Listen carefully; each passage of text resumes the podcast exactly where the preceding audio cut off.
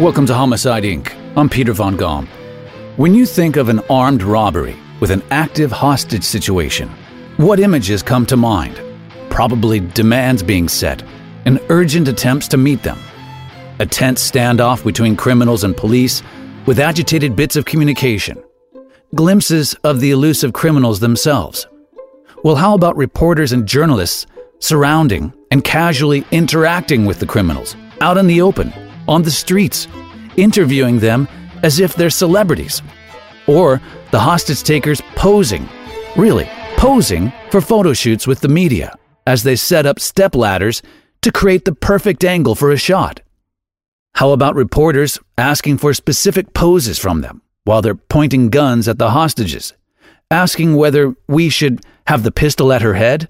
Sounds pretty far fetched, right? How about a reporter getting into the car with the kidnappers to give them directions on the quickest way to the highway? No, really. All this actually happened during the Gladbeck hostage crisis in 1988 in the then West German state of North Rhine Westphalia. It was a scenario that, in hindsight, seemed destined for spectacular disaster. Yet somehow, back then, that didn't dawn on people. A greedy, sensationalistic, no restrictions at all media on a collision course with two desperate, big headed career criminals, very much ready to take it all the way to the bitter, bloody end. It has been considered the darkest hour of German journalism since the end of World War II. With all its twists and turns, it's a tragic case that would simply be impossible to reoccur nowadays. Scenarios like a reporter asking one of the robbers, Dieter Degowski, while he's pointing a gun at hostage Silke Bischoff, Are you really prepared to kill people? To which he says, Yes.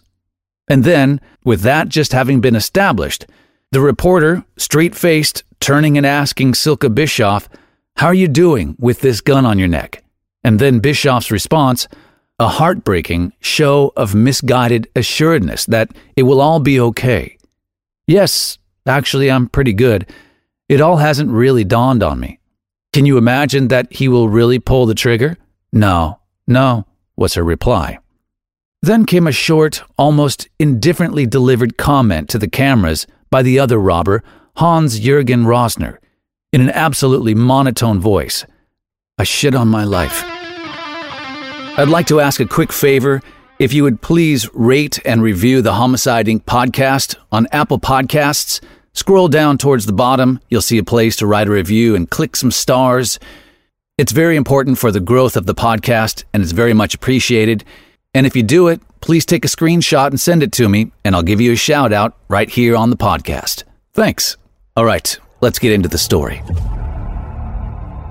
It all began at 7:15 a.m. on a Tuesday, the 16th of August, 1988, with two men putting on black masks and getting on a red Honda 250 motorbike, which they had stolen 2 days before. They approached a branch of Deutsche Bank in the town of Gladbeck. Far from criminal masterminds, small time crooks as described by many, and far from having a master plan, two men, Dieter Degowski and Hans Jürgen Rosner, had spent most of the years prior between prison and pubs, and fittingly were carrying out a half cocked plan that apparently owed its conception to the marriage of canned beer and Vesparax sleeping pills a cocktail whose function is to completely reverse the effect of the sleeping pills, and something that they'd been using regularly for the past months. Visions of a get rich quick heist to live out the rest of their lives in rich and spoiled anonymity. A few seconds into their Vesparax fueled shit show, they fly off the Honda at the first turn. The motorbike crashes, and the seat breaks off. A very fitting image that sums them up perfectly. These two weren't seasoned robbers, but rather incompetent, unstable drinking buddies with delusions of grandeur. And they were about to be given the red carpet treatment by a horde of salivating news reporters. Not hard to guess how well that's going to go. Rosner and Degowski did eventually manage to break into the bank branch, and when threatening the cashier, a passerby notices them and calls the police. The bank manager, who had the key to the vault, was uncharacteristically late that morning, so they broke through the window. The noise led to more people calling the police. An inexperienced crew of officers are seen by the robbers, leading to hostages being taken and a short lived shootout.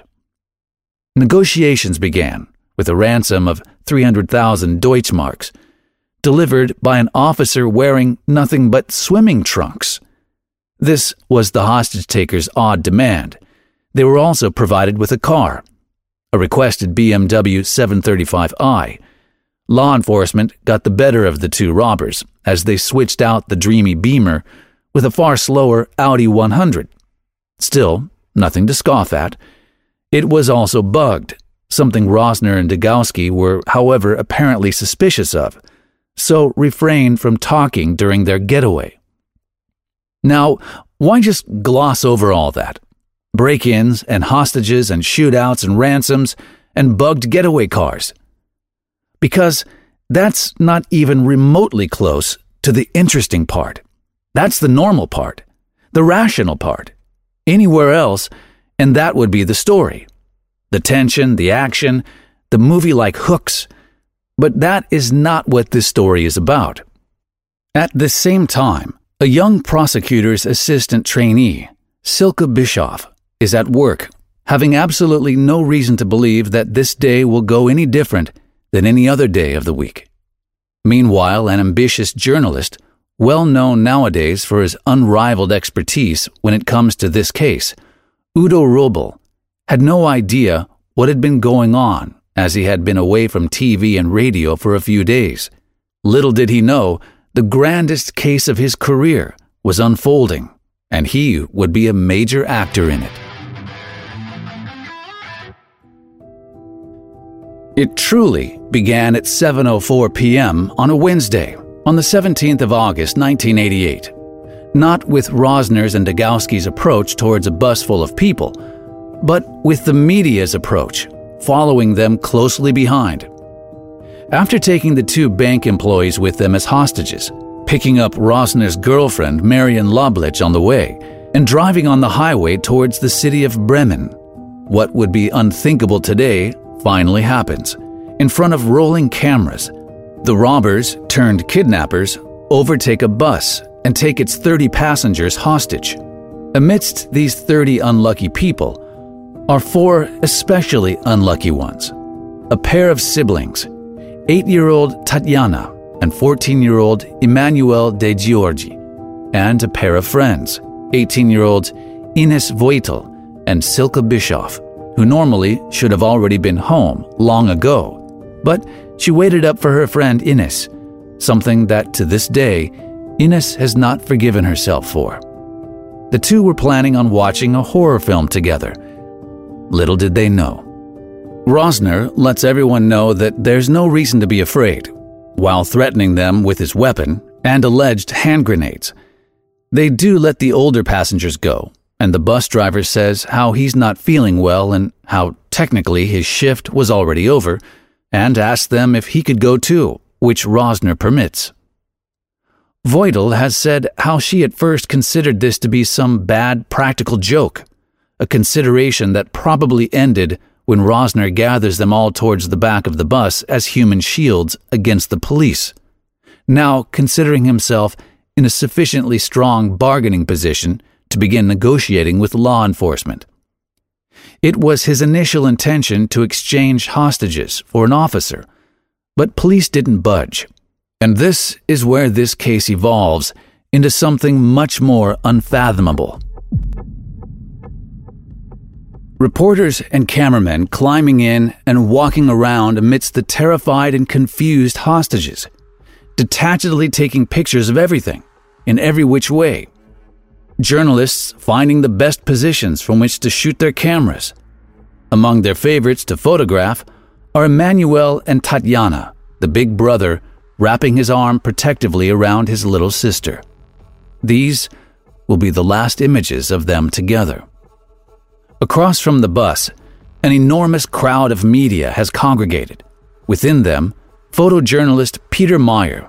Meanwhile, Rosner notices more and more sharpshooters positioning themselves on nearby rooftops, and so he gestures for Meyer to come over and asks him to demand from law enforcement a bigger getaway car and the complete withdrawal of the police force. Meyer, in the hope of also being allowed to take pictures of the hostages, complies. At that moment, something clicked for Rosner. He suddenly realizes just how advantageous to him the media's craving for a spectacle can be, that he can utilize it to his benefit. Gun in hand, he walks out towards the mass of TV crews. Here, he will put on the definitive show that will make sure that his image will live on far past himself. He talks about how he spent over a decade in prison, how he's got nothing more to lose, how he shits on his life, and how, for himself, it's an absolute certainty that he'll get away. Otherwise, this, as he sticks his gun into his mouth. Absolute treasure produced right before the media's eyes, absolutely blinding them to any moral interference or second thought that would otherwise be expected. As pointed out by the journalist Udo Robel, Gladbeck was a completely new situation for the police, and most certainly for the media. It's clear that if something like that happened today, every journalist would consider the boundaries that mustn't be crossed. But they were all in a kind of frenzy, like coked up paparazzi. As time passes, and fatigue sets in. Tensions rise. Rosner begins to unravel and starts firing at a house across from him, only barely missing an elderly inhabitant. Despite many opportunities, the uniqueness of the situation, the media presence, law enforcement are prevented from stepping in. The next step for the hostage takers is to single out two hostages from among the bus passengers, bargaining chips. Rosner now coming apart at the seams, drags Tatiana away from her brother, screaming, If no one comes, I'll blow her away, pressing his revolver against the girl's temple. The second hostage? Silke Bischoff. She was too beautiful for her own good. Not just beautiful, but striking. And on that day, she struck a chord with Degowski. There was no escaping him after that. From early on in the bus, he already had her picked out as his personal favorite. He whispered into her ear, I'm taking you with me. The hostage that he had up until that point, threatening with a gun nonstop for a full day and a half, was Andrea B., one of the bank clerks. Suddenly, she becomes irrelevant to Degowski once he saw Silke and left her in peace. It's not difficult to see the logic behind the choices of Bischoff and Tatiana as hostages a pretty young blonde woman and a little girl. Rosner and Degowski recognized their value and wanted as close to a guarantee as possible that they would be allowed to reach their destination without interference. With still not even a hint of movement from the police, at 9:45 p.m., the bus takes off. As they drive on, the journalists follow. Once they stop at a gas station, they are once again surrounded by them, once again lighting up the scenery with spotlights in order to produce the highest photographic quality. A few minutes earlier, the first and most unsung victim lost his life. A police officer, racing in pursuit of the bus, crashed into a construction site. Journalist Peter Meyer also followed the bus and is now made, to him, an irresistible offer an exchange of hostages. The Gladbeck hostages for him.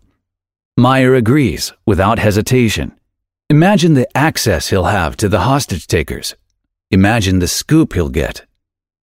Later on, a seemingly no brainer call would turn out to be the trigger to set off a horrifying event. Rosner's girlfriend, Marion Loblich, is detected unaccompanied in the restroom by the police. As she's leaving, she's apprehended. Degowski and Rosner soon find out and panic.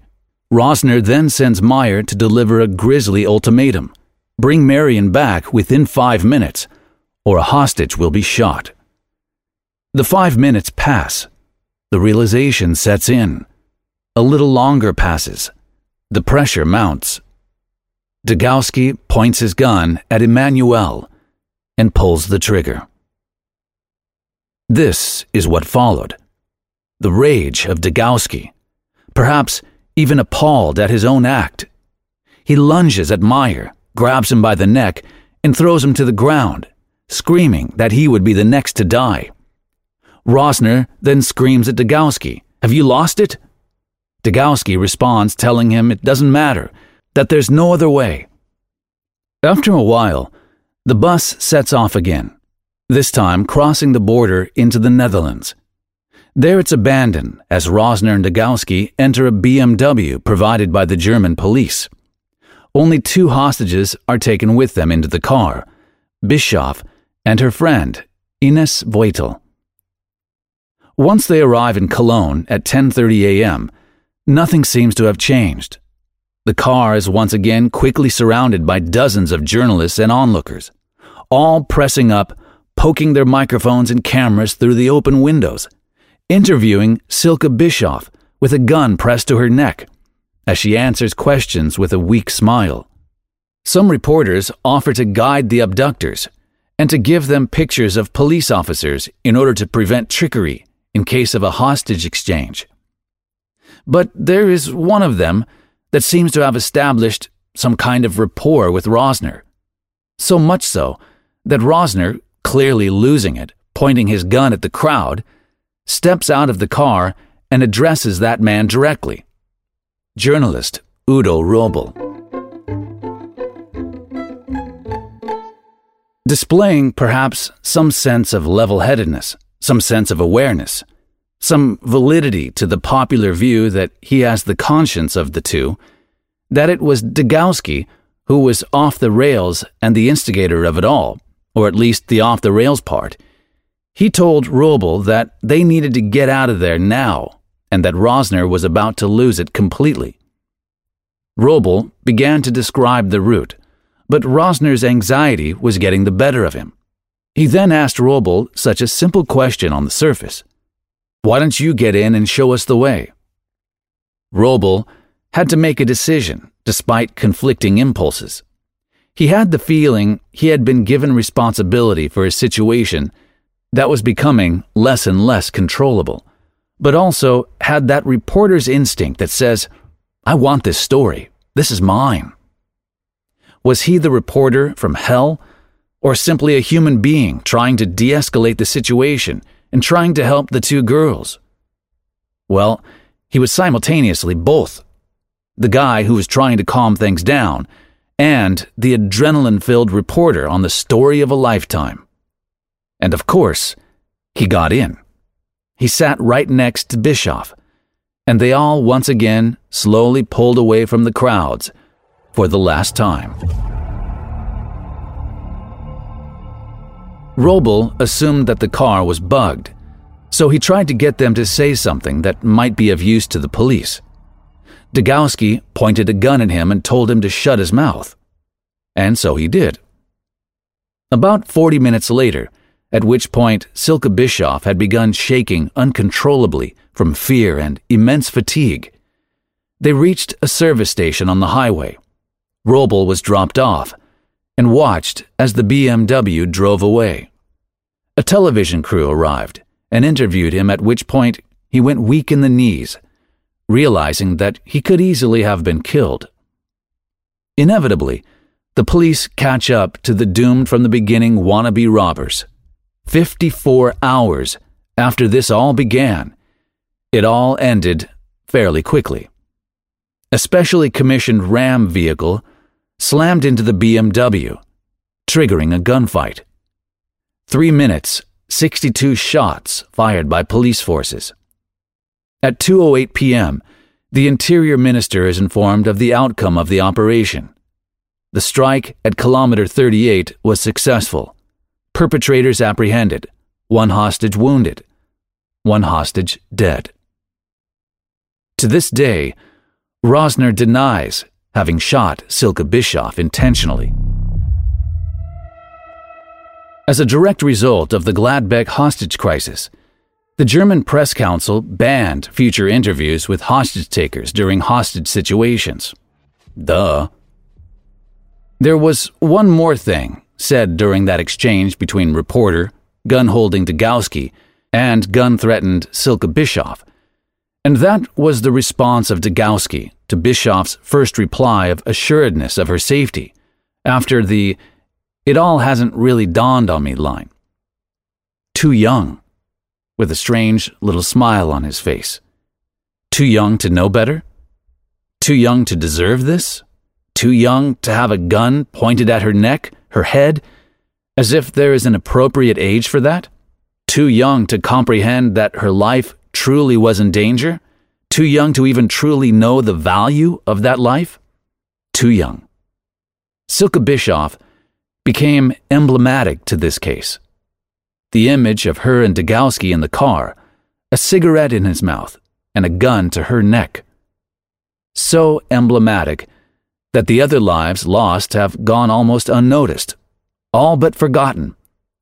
Silke Bischoff is not one of the three victims. She is the victim.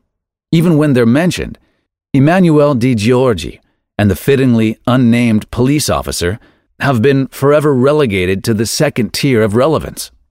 And then there's the others, the ones that got to live on.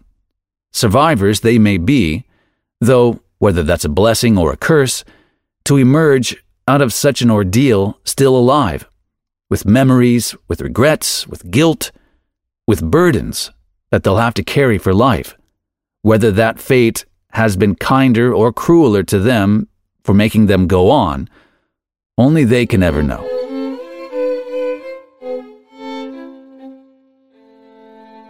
In 2018, in an interview with the BBC, Udo Robel said he feels shame that he tried to write the story of the last minutes of Silke Bischoff's life. That he drove this media voyeurism right to the very end, squeezing the very last drops out of the story. Several years later, Robel was invited to take part in a public discussion at a local police academy. And present was the judge who had sentenced Rosner and Degowski to life in prison. Apparently, at some point, Robel said something along the lines of reporters had crossed the line and that that should never have happened. The judge then turned to Robel and said, It seems to me, Herr Robel, that you prevented a bloodbath that day in Cologne. If you hadn't gotten into the car and the gangsters hadn't been able to drive away, the whole situation would have run out of control. Robel has since said that those words were like absolution to him. Though, how much absolution? A year later, the guy would go on to become editor in chief of Europe's largest and most lurid tabloid newspaper, Bild. Absolution is certainly up for debate. In 2018, Degowski was released from prison on conditional parole after evaluations of positive rehabilitative prognosis from experts. In February of that year, images of him were leaked and released through Bild, quickly spreading online. An unrecognizable, overweight old man sitting alone on a bench. Once released, he was given a new identity the rest of his life lived out in anonymity, after all, though on unemployment benefits instead of bank robbery spoils. In 2015, Rosner was granted a day release, his first walk outside after nearly three decades of confinement. For four hours, he was allowed to roam around Eschweiler, a municipality in the district of Aachen in Germany, accompanied by three officers. As put by a speaker of the State Ministry of Justice, he can finally get a look at how the world has changed after 27 years.